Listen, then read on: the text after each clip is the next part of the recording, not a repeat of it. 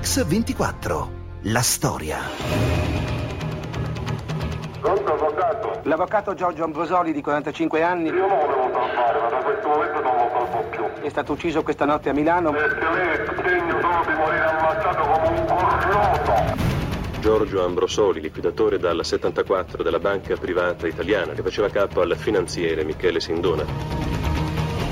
Certo eh, era una persona che eh, in termini romaneschi direi se l'andava cercando. La sera dell'11 luglio del 79 a Milano, un sicario venuto da New York uccide Giorgio Ambrosoli, 46 anni, tre figli, commissario liquidatore della banca privata di Michele Sindona. Quella di Giorgio Ambrosoli è la storia di un eroe borghese, come lo ha definito Corrado Staiano, un uomo normale ma straordinariamente capace, che ha messo il suo talento e la sua vita al servizio dello Stato e della legge.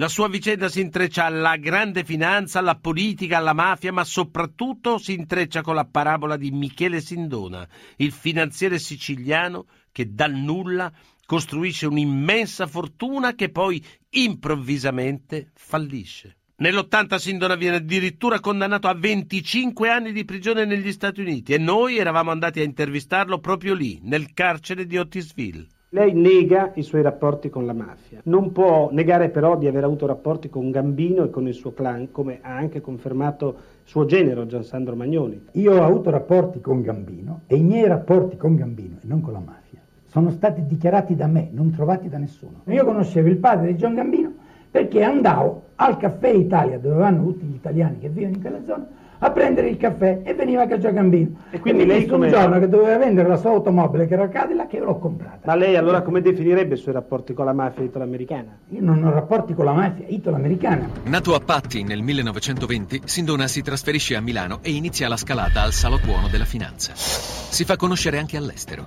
Il mensile Fortune lo definisce uno dei più geniali uomini d'affari del mondo. Nel 1974, al culmine della carriera, controlla 146 società in 11 paesi nel mondo. Ma la svolta per lui arriva in un incontro notturno nella primavera 1969. Papa Paolo VI riceve in segreto Sindona e lo incarica di vendere il patrimonio immobiliare del Vaticano. Ma lei non si è mai sentito eh, investito del ruolo di banchiere del Vaticano? No, questa cosa significa il ruolo banchiere del Vaticano. Io ho fatto degli affari col Vaticano, credo di aver aiutato il Vaticano in un momento difficile, forse di avergli aiutato una bancarotta quando ho rilevato tre società, mi hanno consegnato bilanci falsi, gliel'ho detto, mi hanno detto che Dio mi avrebbe compensato e loro mi avrebbero aiutato, cosa che non si sono guardati evidentemente bene dal fare, questa è l'importanza. Ma il raggio d'affari di Sindona si estende sempre di più, come ricorda Corrado Staiano. Poi naturalmente allarga il suo campo di indagine fino a quando verrà definito da Giulio Andreotti il salvatore della lira. perché eh, dette un allarme su quelli che erano i pericoli di un sistema finanziario internazionale che nell'immediato forse pochi compresero, che però poi si è visto quanto fosse tempestivo. Proprio in una conversazione con Andreotti, infatti, Michele Sindona ha lanciato un allarme sulla crisi finanziaria in arrivo. Di lì a poco, nel 1973, lo shock petrolifero gli darà ragione. Ma intanto, nel 1972, Sindona ha comprato il 25% della Franklin National Bank per 40 milioni di dollari. È una quota gli garantisce il controllo della ventesima banca degli Stati Uniti. Io sono stato l'unico italiano, direi in un certo momento l'unico straniero, che ha avuto l'autorizzazione a votare uno stop di una banca che era la ventesima degli Stati Uniti. Uomo dell'anno del 1973, premiato dall'ambasciatore americano John Volpe, Michele Sindona oramai controlla la banca privata di Milano e la Franklin National Bank di New York. Eppure nel 73 le banche di Sindona registrano una crisi di liquidità. Nel frattempo il finanziere siciliano compie spericolate operazioni speculative nell'area dei cambi. Scommette tutto sulla tenuta del dollaro che invece precipita. Per difendersi da un crack finanziario ormai imminente, cerca nuovi appoggi politici, nuovi amici e si iscrive alla P2 di Licio Gelli. Gelli mi disse noi siamo completamente a tua disposizione e ti consideriamo un fratello. Quando mi inviò la tessera, tra l'altro non firmata da lui, ecco perché poi mi hanno detto loggia segreta, la mia era firmata dal maestro generale, gli dissi vi ringrazio, ma io non partecipo perché La mia ideologia non consente di partecipare a nessuna società. 27 settembre 1974. La banca privata italiana dichiara bancarotta. 3 ottobre è la volta della Franklin National Bank. Negli Stati Uniti si grida allo scandalo, come ricorda John Kenney della Procura distrettuale di New York. Si trattava di una banca da 5 miliardi di dollari e al tempo fu il più grande caso di insolvenza nella storia bancaria statunitense. Il più grande crack finanziario della storia degli Stati Uniti fino ad allora. Ma perché Sindona è fallito così rapidamente?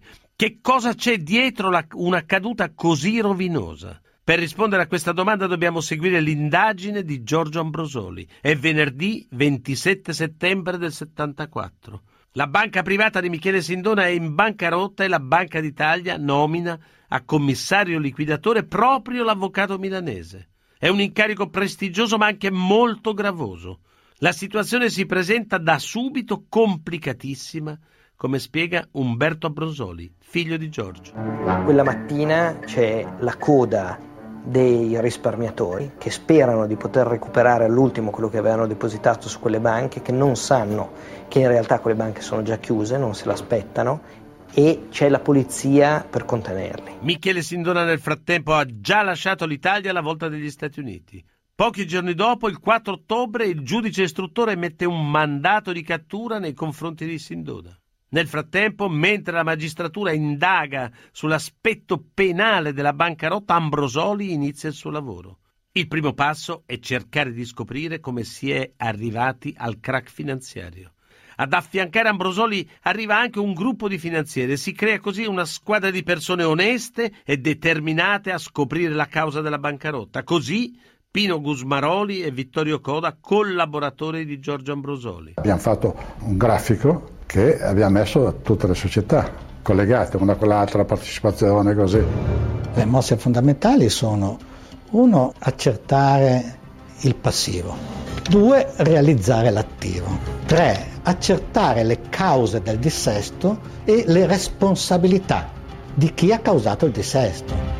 Col tempo e col lavoro, il quadro della bancarotta comincia a delinearsi, come spiega lo stesso Giorgio Ambrosoli in questa intervista del 1978. Sindone indubbiamente è stato l'uomo che, proprietario della banca e animatore della banca, l'ha portata nel giro di pochi anni a diventare una delle più grandi banche private italiane si è visto che questa grossa dimensione che aveva ottenuto la banca privata finanziaria la Banca Unione eh, nascondevano in effetti operazioni tali per cui si era consumato il patrimonio e si è arrivati a un deficit di 150 miliardi. Quella che raccontiamo è la storia di Giorgio Ambrosoli che indaga sul crack finanziario della banca privata di Michele Sindona su Radio 24. Continuiamo dopo la viabilità.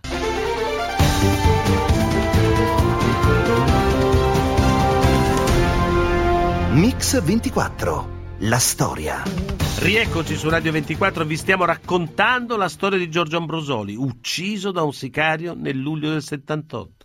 Ambrosoli sta indagando sul deficit della banca privata di Sindona. Si tratta di 150 miliardi di lire, ovvero circa 800 milioni di euro di oggi. Un buco enorme che Ambrosoli come commissario liquidatore deve cercare di sanare per poter pagare i creditori. Michele Sindona intanto è latitante a New York e dagli Stati Uniti cerca di ostacolare Ambrosoli in ogni modo. Sindona può anche contare su amicizie molto molto influenti, come ricorda Massimo Teodori, componente della commissione parlamentare d'inchiesta sul caso Sindona. I rapporti tra Andreotti, che diventa Presidente del Consiglio nel 76, e eh, Sindona, latitante criminale, furono continuativi e, e strettissimi.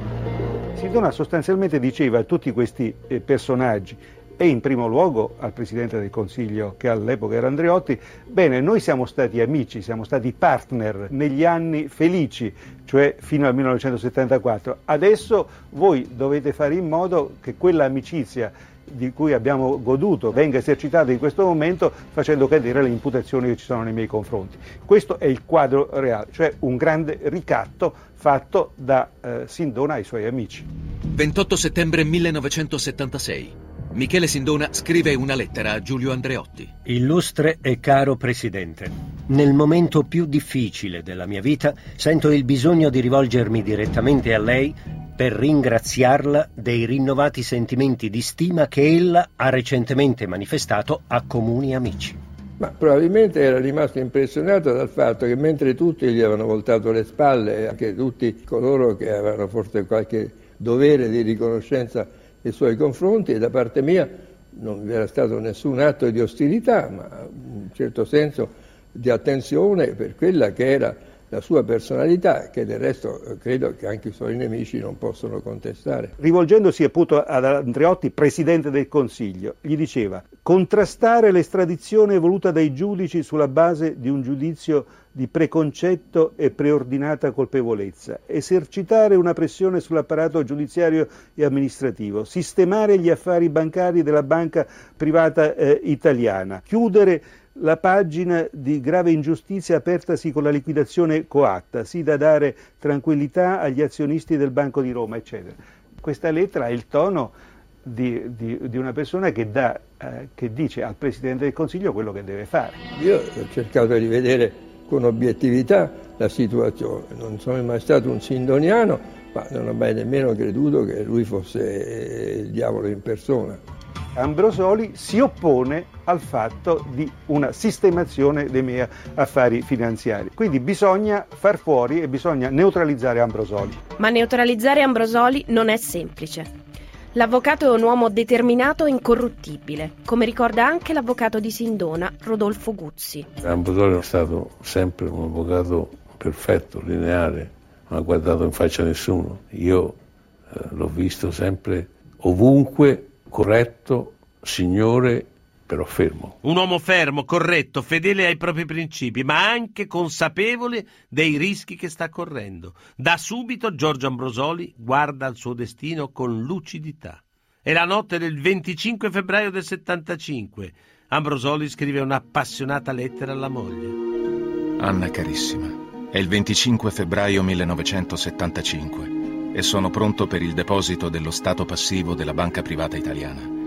Atto che ovviamente non soddisferà molti e che è costato una bella fatica. È indubbio che in ogni caso pagherò a molto caro prezzo l'incarico. Lo sapevo prima di accettarlo e quindi non mi lamento affatto, perché per me è stata un'occasione unica di fare qualcosa per il Paese. Ricordi i giorni dell'Unione Monarchica Italiana, le speranze mai realizzate di far politica per il paese e non per i partiti. Ebbene, a 40 anni di colpo ho fatto politica in nome dello Stato e non per un partito. Qualunque cosa succeda, comunque, tu sai che cosa devi fare e sono certo saprai fare benissimo.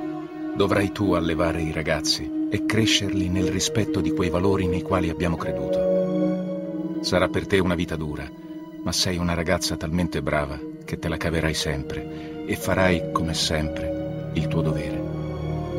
Costi quel che costi. Questa lettera non me l'ha mai consegnata, non ho ritenuto di fargli sapere di averla letta. Anna Lori e Giorgio Ambrosoli non parleranno mai di quella lettera.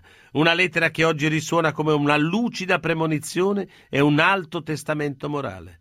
Il lavoro di Ambrosoli intanto è a un punto decisivo. Il commissario liquidatore infatti ha scoperto che Sindona ha creato un complicato sistema di scatole cinesi. Con i soldi dei clienti della sua banca, Sindona ha acquistato e finanziato società in tutto il mondo. Per recuperare quei soldi allora e pagare i debiti, Ambrosoli deve mettersi sulle tracce delle società di Sindona. Per rintracciare i soldi di Sindona, Ambrosoli deve far ricorso a tutta la sua astuzia.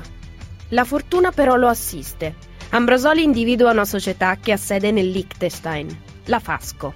Così Vittorio Coda e Pino Gusmaroli, collaboratori di Giorgio Ambrosoli e il figlio di Giorgio, Umberto Ambrosoli.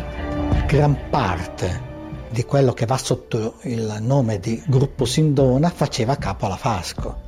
Quindi il fatto di arrivare a controllare la Fasco era importantissimo per poter poi dopo procedere a fare chiarezza e procedere poi nell'attività anche di realizzo. È arrivato un fax dove diceva che eh, veniva a scadere il consiglio di amministrazione della Fasco. Quel fax papà lo legge non come un avvertimento qualsiasi, guardate che c'è qua un dossier titolo intostato a voi, ma come l'opportunità per entrare attraverso quel dossier titoli subito nella Fasco, scalzare i vertici di comando della Fasco, sostituirvisi e dall'interno di questa realtà acquisire tutte quelle informazioni che appunto con le rogatorie e con i vincoli del segreto bancario era impossibile ottenere. Si era creato un pochino di, sai, un po' di, di euforia, però per poter agire bisognava dimostrare che le azioni di Fresco erano state comprate da Sendona con soldi della banca. E dopo qualche giorno si è riuscito a dimostrarlo e forse in quel momento si non ha capito con chi aveva a che fare, forse in quel momento ha iniziato a preoccuparsi. È dalla Fasco nel Liechtenstein che Ambrosoli arriva al cuore dell'impero finanziario di Sindona, da cui si dirama il complicato gioco di intrighi e interessi internazionali. E a New York, infatti, il magistrato John Kenney indaga proprio sul fallimento della Franklin National Bank di Sindona. Kenney incontra Ambrosoli, che gli offre un aiuto decisivo. Ero molto sorpreso, ma anche soddisfatto perché ci stava offrendo i frutti del suo lavoro, che era stato enorme. Per ogni cosa lui aveva dovuto richiedere assistenza all'estero e svolgere interrogatori, quindi avremmo impiegato mesi, se non addirittura anni, per raccogliere tutte quelle informazioni che invece Ambrosoli ci fornì in poche ore. Fece molte cose e fu di grande aiuto. Era un uomo cortese e instancabile, ma le due cose più importanti furono la spiegazione delle macchinazioni di Sindona e delle modalità con cui prendeva i depositi bancari e li utilizzava come fondi personali. Con i soldi dei clienti delle sue banche, insomma, Sindona comprava altre banche e altre società. Ma grazie al lavoro di Ambrosoli, anche la giustizia americana adesso ha degli elementi concreti su di lui. A questo punto Sindona capisce che Ambrosoli è un avversario, un avversario temibile da non sottovalutare. È il momento di passare al contrattacco. Dopo il crack della banca privata, è lo Stato italiano a farsi carico dei suoi debiti. La mancata riscossione dei crediti ricadrebbe così tutta sulle spalle dei contribuenti.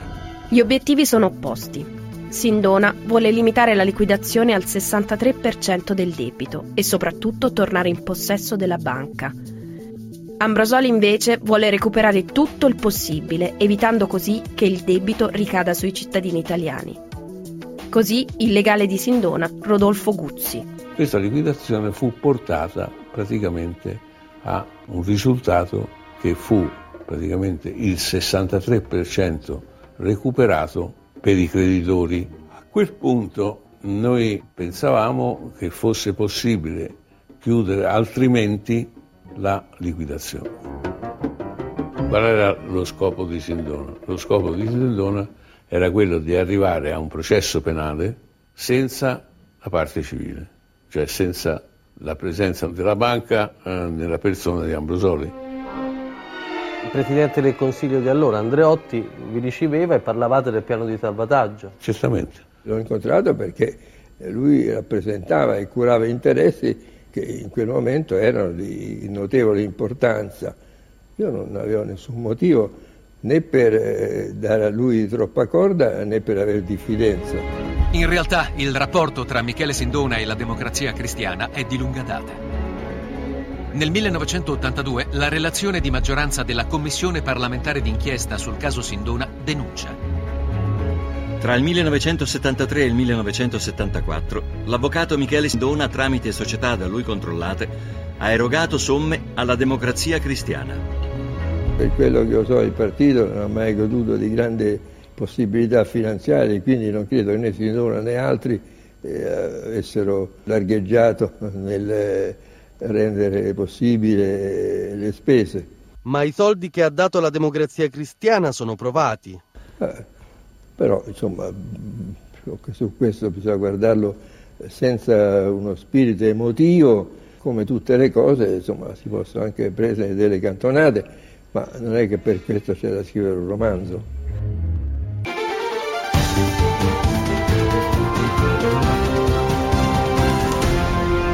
Mix 24. La storia. Rieccoci su Radio 24 con la storia di Giorgio Ambrosoli, l'eroe borghese, come lo ha definito Corrado Staiano, che si scontra con un sistema finanziario criminale, quello di Michele Sindona, che gode di forti appoggi politici in Italia, grazie anche ai finanziamenti fatti al Partito della Democrazia Cristiana. Ma se Sindona gode ancora di appoggi politici, Giorgio Ambrosoli è sempre più solo. A schierarsi apertamente al suo fianco è quasi soltanto la Banca d'Italia, guidata dal governatore Paolo Baffi e dal vice Mario Sarcinelli. Ma anche all'interno della banca privata, pur commissariata, si annidano i nemici di Ambrosoli. Spesso per motivi di lavoro Ambrosoli si incontra con gli avvocati difensori di Sindona, ma non può immaginare quanto sta per scoprire. È l'aprile del 1978. Giorgio Ambrosoli ha preparato una relazione finale sulla bancarotta di Michele Sindona, che deve consegnare alla Banca d'Italia. Un documento ancora segreto che tuttavia gli avvocati difensori di Sindona mostrano di conoscere già. Così il legale di Sindona Rodolfo Guzzi e Pino Gusmaroli. Questa relazione arrivò a New York, non l'abbiamo ottenuta noi, la ottenne Sindona.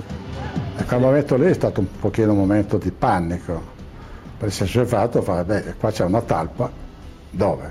In ufficio nostro, perché loro agivano conoscendo la situazione, noi non conoscevamo loro, loro conoscevano la nostra. Una talpa, una talpa dunque sta mettendo in difficoltà il lavoro di Giorgio Ambrosoli, qualcuno di cui però non si scoprirà mai l'identità. Intanto siamo alla fine del 78. Michele Sindona continua a inviare al Presidente del Consiglio i piani di salvataggio e Giulio Andreotti si attiva. Tramite il Ministro dei Lavori Pubblici Gaetano Stammati fa pressione sulla Banca d'Italia perché a sua volta prenda in esame i piani di salvataggio di Sindona. Ma la Banca d'Italia oppone un netto rifiuto, così Giulio Andreotti e il legale di Sindona Rodolfo Guzzi. Naturalmente non è che avessi in mano il bastone dorato per eh, poter fare dei miracoli, ma quello che mi pareva giusto fare io l'ho fatto senza crearmi troppi problemi né complessi. Andreotti mi fece sapere che praticamente il progetto non poteva essere preso in considerazione perché era un momento politico non eh, idoneo. Il momento politico non è idoneo avrebbe detto Giulio Andreotti all'avvocato di Sindona. Infatti, dopo il sequestro e l'omicidio di Aldo Moro e dopo le dimissioni di Giovanni Leone da Presidente della Repubblica, il governo Andreotti, che per la prima volta è sostenuto dal Partito Comunista, è in difficoltà. E Andreotti sa perfettamente che i suoi alleati non appoggerebbero mai i piani di salvataggio di Michele Sindona.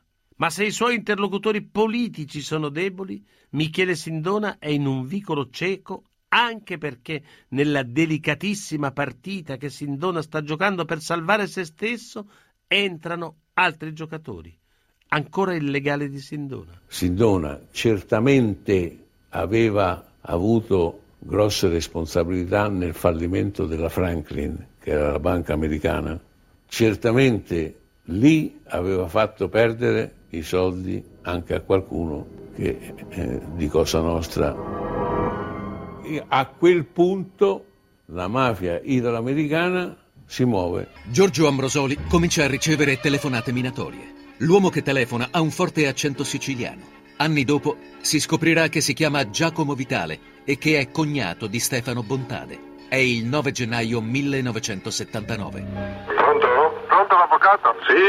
Se le può fare piacere, gli volevo dire questo. Io se le sto chiamando da Roma, sì. che sono a Roma, e puntano il dito tutto su di lei. Chi come scusa? se lei che non vorrebbe collaborare.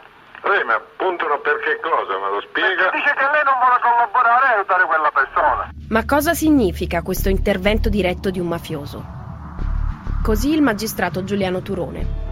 Giacomo Vitale tira in ballo i suoi argomenti mafiosi in modo tale da ottenere che Ambrosoli si spaventi e faccia quello che desidera Sindona, e cioè che non spinga più per l'estradizione e che non si opponga più ai suoi piani di salvataggio. Il grande, il grande mi ha capito che no? Il grande immagino sia Sindona, no? Eh, eh no, il signor Andreotti. Chi, Andreotti? Sì. Oh. Ha telefonato e ha detto che aveva sistemato tutto ma che la causa è sua.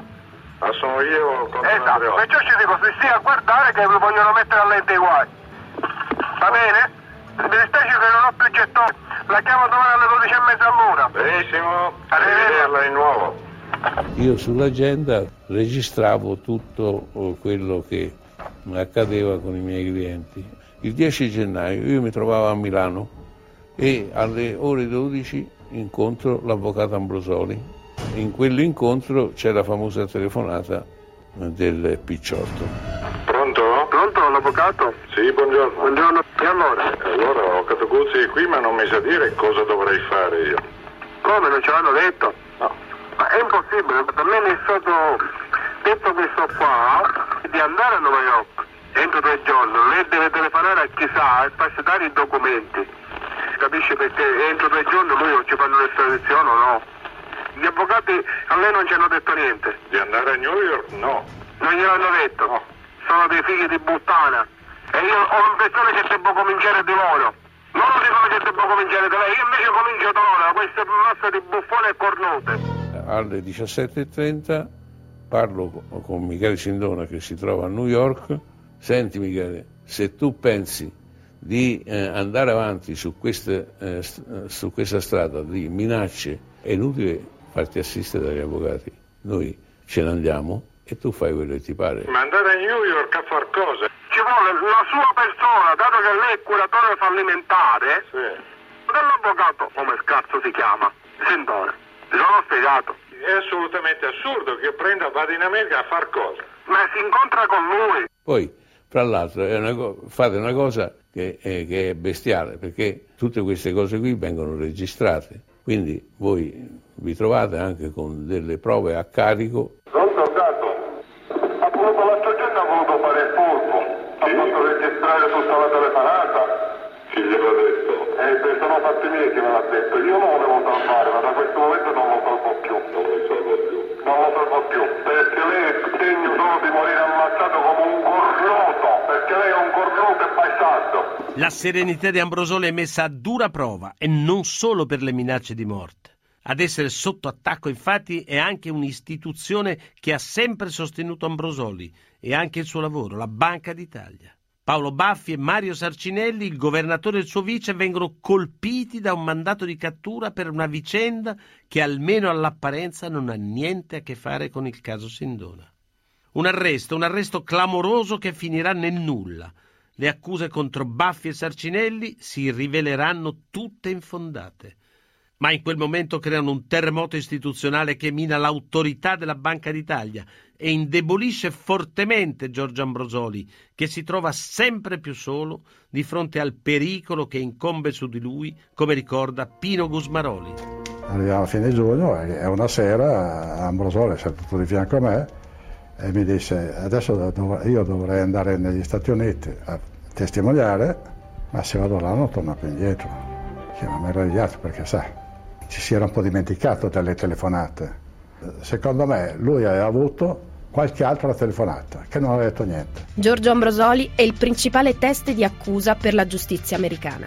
Ma gli avvocati di Michele Sindona chiedono di poterlo interrogare a Milano prima del processo negli Stati Uniti. Mercoledì 11 luglio 1979, ore 17.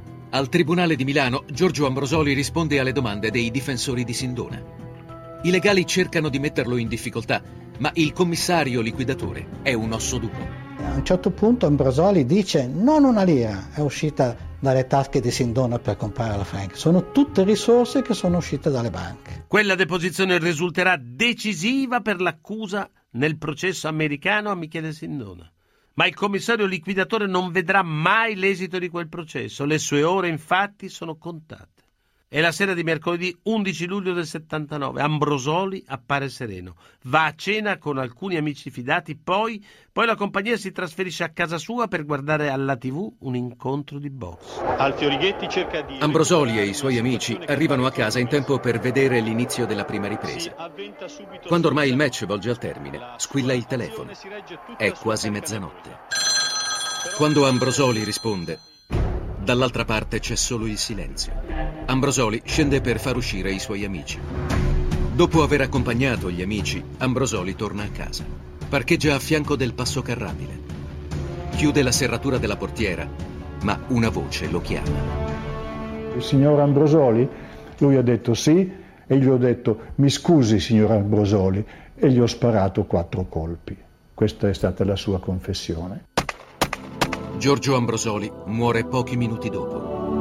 Quando sono venute due amiche ho capito dalla, dalla loro espressione e, e, dal pallore di tutte e due che sicuramente la cosa era diversa da come io me ne immaginavo. Al dolore terribile della famiglia non si unisce il cordoglio dello Stato.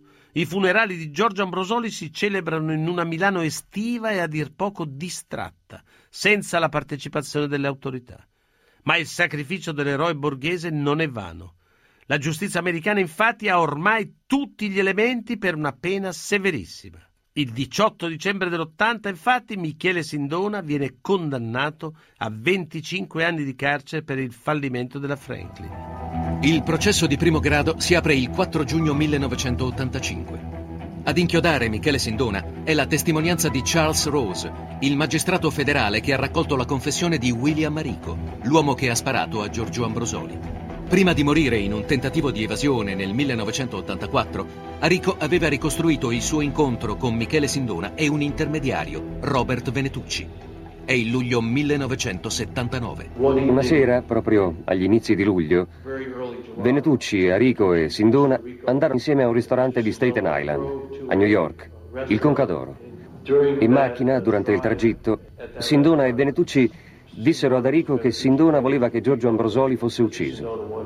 Per questo omicidio Sindona gli avrebbe dato 50.000 dollari. Ma Michele Sindona smentisce ogni accusa. A sentire lui sarebbe tutto falso. Falsa l'accusa di essere il mandante dell'assassinio di Giorgio Ambrosoli, falsa l'accusa di essere un bancarottiere. Secondo Sindona, infatti, alle origini della sua fine ci sarebbe solo un complotto. Un complotto ordito da un suo acerrimo nemico ed ex amico, l'ex presidente di Mediobanca Enrico Cuccia.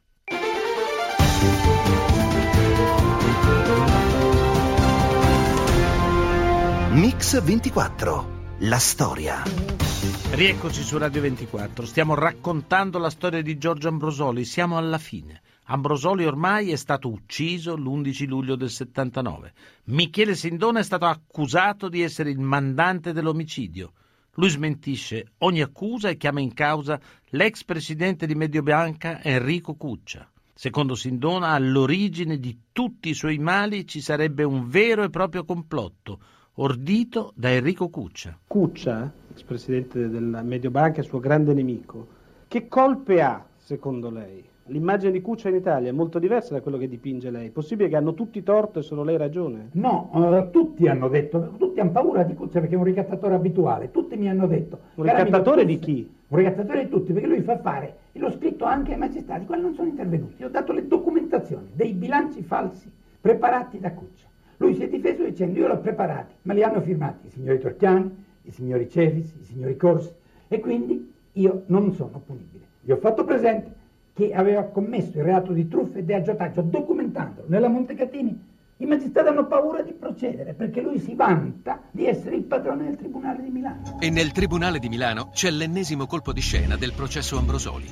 Testimone d'eccezione è proprio Enrico Cuccia. Cuccia rivela che in un incontro faccia a faccia a New York, Sindona gli avrebbe parlato dell'intenzione di far uccidere Giorgio Ambrosoli. Il colloquio a quattro occhi, il Sindona eh, mi fece dichiarazioni che volevano confermare quanto serie fossero le sue minacce e, e mi fu anche detto che lui avrebbe fatto scomparire l'avvocato Ambrosoli, questa è il, la sostanza dell'accordo. In nome del popolo italiano, la Corte, visti gli articoli 483 e 488 Codice Procedura Penale, dichiara Sindona Michele colpevole dei reati a lui ascritti ai capi 1, 2, 5, 6, 7 e 9 e lo condanna per il reato di omicidio aggravato alla pena dell'ergastolo. Secondo lei perché Ambrosoli è stato ucciso? Ah, eh, questo è molto difficile, io non voglio sostituirmi né alla polizia né ai giudici. Certo era una persona che eh, in termini romaneschi io direi se l'andava cercando.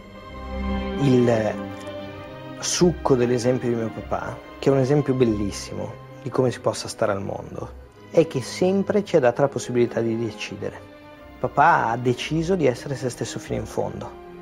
Ha scelto di essere il cittadino che voleva essere, di essere l'uomo che voleva essere, il padre che voleva essere, il professionista che desiderava essere. Ha vissuto fino in fondo la propria vita. Il colloquio tra Michele Sindona ed Enrico Cuccia, nel quale Sindona avrebbe minacciato di morte Giorgio Ambrosoli, è avvenuto l'11 aprile 1979. Cuccia ha rivelato i contenuti del colloquio solo nel dicembre 1980.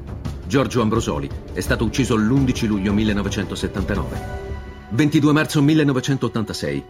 Quattro giorni dopo la condanna di primo grado all'ergastolo, Michele Sindona muore nel carcere di Voghera.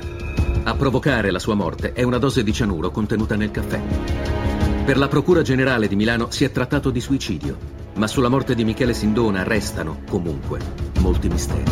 Al telefono abbiamo Michele Placido che ringrazio, che ha diretto e interpretato il film Un eroe borghese tratto appunto dal libro di Corrado Staiano. Ecco, Michele, fare un film così ti ha creato problemi? E I problemi sono stati di natura, per esempio, eh, la famiglia non voleva assolutamente fare il film. Non, i, I figli erano ancora talmente pure a distanza di qualche anno sotto shock, sotto shock che assolutamente non, non diedero il permesso. E poi? poi però, grazie mh, proprio a Staiano, avevamo un appuntamento con la moglie e andammo a cena, io e Fabrizio Bentivoglio, il, l'attore, sì, l'attore che interpreta il ruolo di Ambrosoli, e, e in quella sera accade il miracolo perché loro, i figli ci vollero vedere, come dire, certo, giustamente, certo. chi sono queste persone che mm. entreranno mm. nella nostra vita, nella, nel nostro dolore e alla fine della cena noi parlammo del perché era importante fare un film